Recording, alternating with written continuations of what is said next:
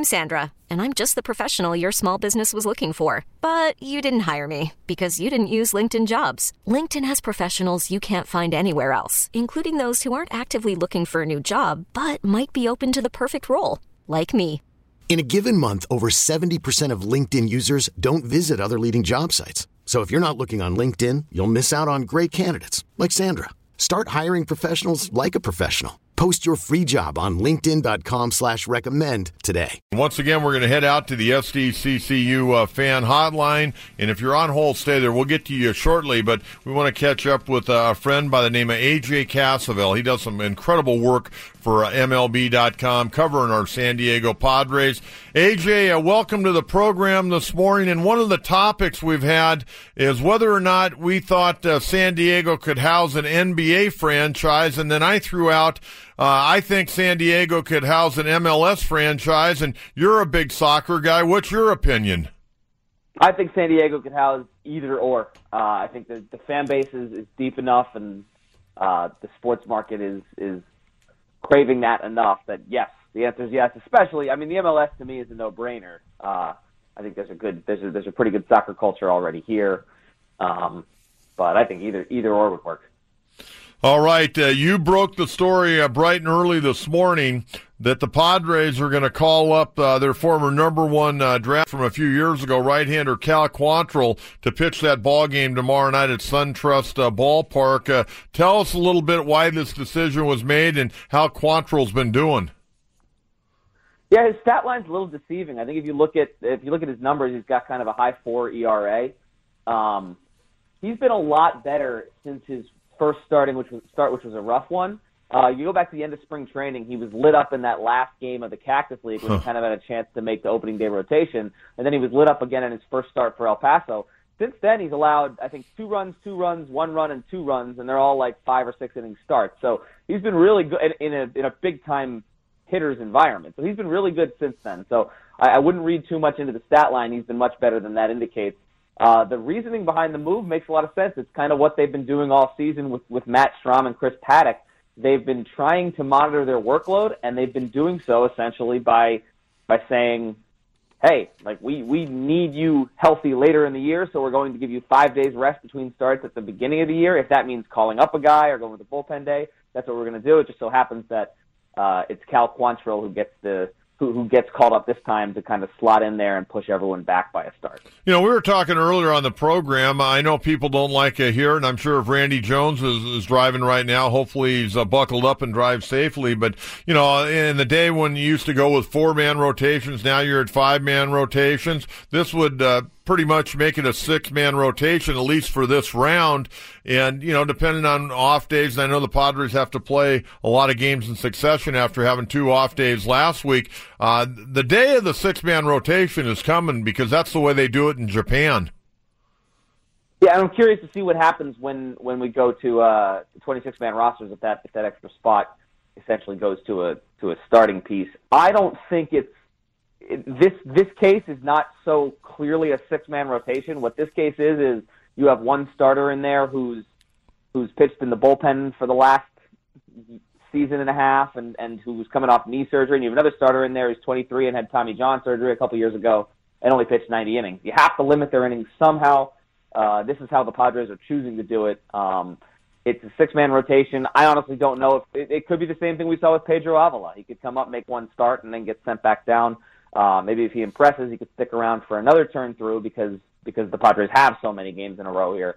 That remains to be seen. But um, yeah, I think I think ultimately a six six man rotation might be coming, but teams are also best served to pitch their best pitchers often, and that could mean kind of tilting back and forth between five and six based on the off days you get. Because remember, there are more off days now than there were a couple seasons ago because they started the season earlier. So that that does provide some cover for giving these starters a little bit of extra room. Well, if you look at all these starters, uh, you know, either Margevicius, uh, Lucchesi, Lauer, Paddack, Strahm, to me, it seems like all of those guys are probably going to be on some kind of innings limit. It's the youngest rotation in baseball, and that's what happens when you when you have guys who move so quickly through the minor leagues. Usually organizations spend their time in the minor leagues building guys up, and, and it, it, it, it's not just about development. Development's extremely important, but on the pitching side of things, it's about building them up and getting them ready for the grind of a major league season. And and to be frank, like none of these guys were when they got to the major leagues. None of these guys were ready for the grind of a major league season because they hadn't pitched in the minor leagues for long enough. And so the Padres are kind of facing that conundrum right now. I think with Lauer and Lucchesi, it's a little different. They're going to be, they're going to, they're going to be watched, but they kind of, they, they can, they can pitch as many innings as they can pitch. I don't think there's going to be much. Uh, there's no maneuvering to make sure they they miss a start or two. Whereas with with Paddack and Strahm, I think there clearly is, and perhaps with Margevicius. Margevicius, to me, I love watching this guy pitch, and I know Yeah. he's been a little bit up and down with his control and, and, and spotting his fastball here and there, but man, th- this guy's been a breath of fresh air. He's been pretty impressive overall. Yeah, and I wouldn't even say he's that far off with his control. I mean, I know he has a lot of walks, but the walks, even the walks, seem to come in spots where they where they don't kill you. You know, so I, I, would never condone walking guys, and I know he hates the, the high walk totals, but he doesn't he doesn't give hitters anything to hit, anything they can handle. Even the mistakes that he makes, I, I wouldn't even call them mistakes. The pitch that Albies hit out last night was probably three or four inches below the strike zone. So he's uh he, he's fun to watch because he works quickly and he does it in a different way than what we're used to seeing. But he gets it done, and he does it by by kind of being pretty guileful and having a four pitch mix that he can keep hitters off balance with, and using that mix in the right spots. He, he hits every corner it seems, and, and again, I, the walks. He had five walks in his, his last start against Seattle. That's too many. He'll admit that. But the walks last night, they could have come back to bite him in the sixth inning. But when you're facing some really good hitters and your stuff is what it is for Nick Margevicius, and they're laying off some tough pitches right on the borderline, uh, it's it's probably not the end of the world if you're going to do that versus grooving a meatball that a guy hits 450 feet. We're visiting with AJ Cassavell from Atlanta on our SDCCU uh, fan hotline. All right, uh, give us uh, what you know right now uh, on uh, Fernando Tatis Jr. I'm sure Andy will meet with you and the uh, other scribes uh, coming up later today to uh, give everyone an update. But what do you know right now? Because it seems like he's probably day to day right now. I think that's that's the most accurate thing to say right now. It's it's it's hard to tell because they still haven't made any roster moves, and I don't expect one, but they're, they're, that that could change. Um, uh, that said, I, I think Fernando Tatis is pretty sore. He's the kind of player. I think there's certain guys where uh, w- when they get hurt, you you just say, "Oh, we'll send them on the 10 day DL right away." But with a guy like Fernando Tatis who can really impact or change a game, if if you, if he's going to miss five days and he has to take out a roster spot for five days, well, it's worth having him for the next five days. That being said, they're going to handle him with all the care they need to. He's a 20 year old top prospect. They're not going to rush him back into the lineup, but uh, if this is going to take an extra day or two for them to figure out just the extent of the severity, they they might they might not make that roster move right away. Um, I think we will learn more later today. But if I had to guess, I'd say he's out maybe another another couple days, and then he's back in the lineup. AJ, how long the Padres going to stay with Ian Kinsler? He's hitting 134, uh, really scuffling at the plate. He's still playing, you know, real good defense. I know they've got him on a two-year, eight million dollar deal, but man, he's given him zero offensively. Yeah, the Padres just haven't gotten enough production at second base this year, and and they they've got to figure something out. And I know everyone's clamoring for Ty France at second, but that's a that's a big time ask of a guy who's who's never played second until two weeks ago in his entire baseball life. So. um when when do they give up on Ian Kinsler? I don't I don't know the answer to that, but what, what I do think is they, they they have to start limiting his opportunities because uh, that that hole in the, in the lineup is is really hurting them offensively, and uh, I, I think one of the solutions right now, if Tatis is going to be out for a day or two, would would be Machado at short, France at third, and then maybe Greg Garcia at second against right-handed pitching. Um, Garcia, for his defensive struggles yesterday, has been putting together some pretty nice at bats, and I think that's a reasonable solution. And I, I don't think Ian Kinsler is going to be the regular second baseman for mu- for much longer. I don't even know if he is now. I think they might they might already be limiting his at bats and trying to find the right spots to use him rather than just throwing him out there every day. So I think that if I had to guess, it, it changes relatively soon because the Padres just aren't getting enough production at second base. I think their batting average there is the worst in the major leagues, and uh, their on base and slugging are toward the bottom too. Uh, I'll be the first to admit I was surprised last night of the defensive set. I thought uh, France would get a start at third base li- last night, slide Manny over to short, and give Greg Garcia the opportunity to play uh, second base. And, and last night, you know, Greg had his problem. I don't know what happened. Did he say what happened on that throw from Hosmer? Because I mean, he just didn't see it, or I don't know what happened.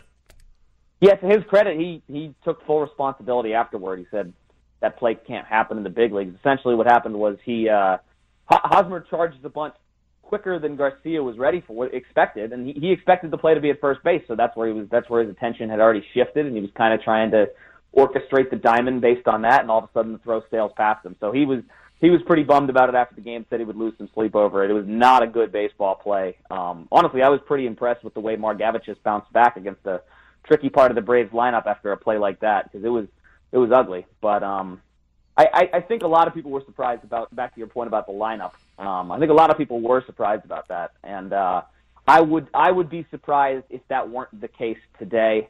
Um, I think the Padres may have liked a matchup yesterday, or or perhaps the the the idea of having France off the bench yesterday in a pinch hit spot. But I, I would be surprised if it's not Machado at short, it, assuming Tatis isn't back right now, which I don't think he will be.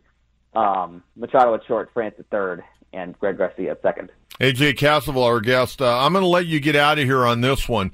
Uh, you know, I was reading the uh, numbers on Luis Urias now that he's gone down to a triple A, and I didn't look at the box score uh, this morning at 3:30 when I got up, but uh, you know he hit five home two games over the weekend. He's got six homers since he's been set down. Uh, you know those numbers are one thing, doing it at the big league levels another, and he looked completely overmatched for me. Uh, two for 24, but 11 strikeouts was fouling pitches off. He ought to be putting in play up the middle probably. He was late on the fastball. What are the Padres saying about him? You're not going to give up on a 21 year old kid, but when do you think we may see him back? Uh, could it be a week? Could it be two days? Could it be a month? They keep saying they're looking at things other than the numbers, and so to me that indicates that that the fact that he's he's raking like he is at AAA doesn't doesn't mean all that much. Of course, it means something. You want guys to get results. Uh, but he's put up results in the past at AAA, and then he's come up to the big leagues and struggled. And so uh, they, they say they're looking at timing. I think there's something specific in his swing that they want him to work out. They don't want to broadcast what that is because they don't want other teams to know it. But I, the, the way things look right now, looked the last time Luis Urias was up, it was clear he needed to fix something to be successful in the big leagues. And so, so I'll say this: a, a lot of people are clamoring for him to arrive as soon as possible. Um, it's risky. It's risky if you call Luis Urias up again so quickly and he struggles again in the same manner he did at the start of the season. Now all of a sudden, I, I don't want to go too deeply into a guy's bruised confidence, but if you're shuttling him back and forth and back and forth, that's that that's not good on a 21 year old on a 21 year old development. So I think the Padres really need to get this one right. They really need to call up Urias when he's ready, whenever that may be. That's up to the, the uh, that's up to the talent evaluators.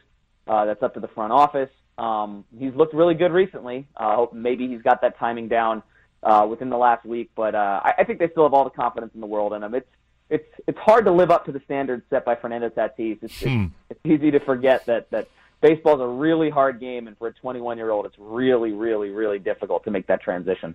AJ, great stuff as always, and uh, thanks for uh, uh, dialing us in on that Cal Quantrill story bright and early this morning. Yeah, anytime, Coach. Thanks for having me. Be well. Safe travels, my friend. There you go. AJ Cassavell, MLB.com, joining us on the SDCCU uh, fan hotline. You can nominate SDCCU Best Credit Union in the Union Tribune Readers Poll daily at SDCCU.com slash nominate San Diego County Credit Union. It's not big bank banking. It's uh, better. We really need new phones. T-Mobile will cover the cost of four amazing new iPhone 15s, and each line is only $25 a month. New iPhone 15s? Only at T-Mobile get four iPhone 15s on us and four lines for 25 bucks per line per month with eligible trade-in when you switch. Minimum of four lines for $25 per line per month with auto pay discount using debit or bank account. $5 more per line without auto pay, plus taxes and fees. Phone fee at 24 monthly bill credits for all well qualified customers. Contact us before canceling account to continue bill credits or credit stop and balance on required finance agreement due. $35 per line connection charge apply. Ctmobile.com.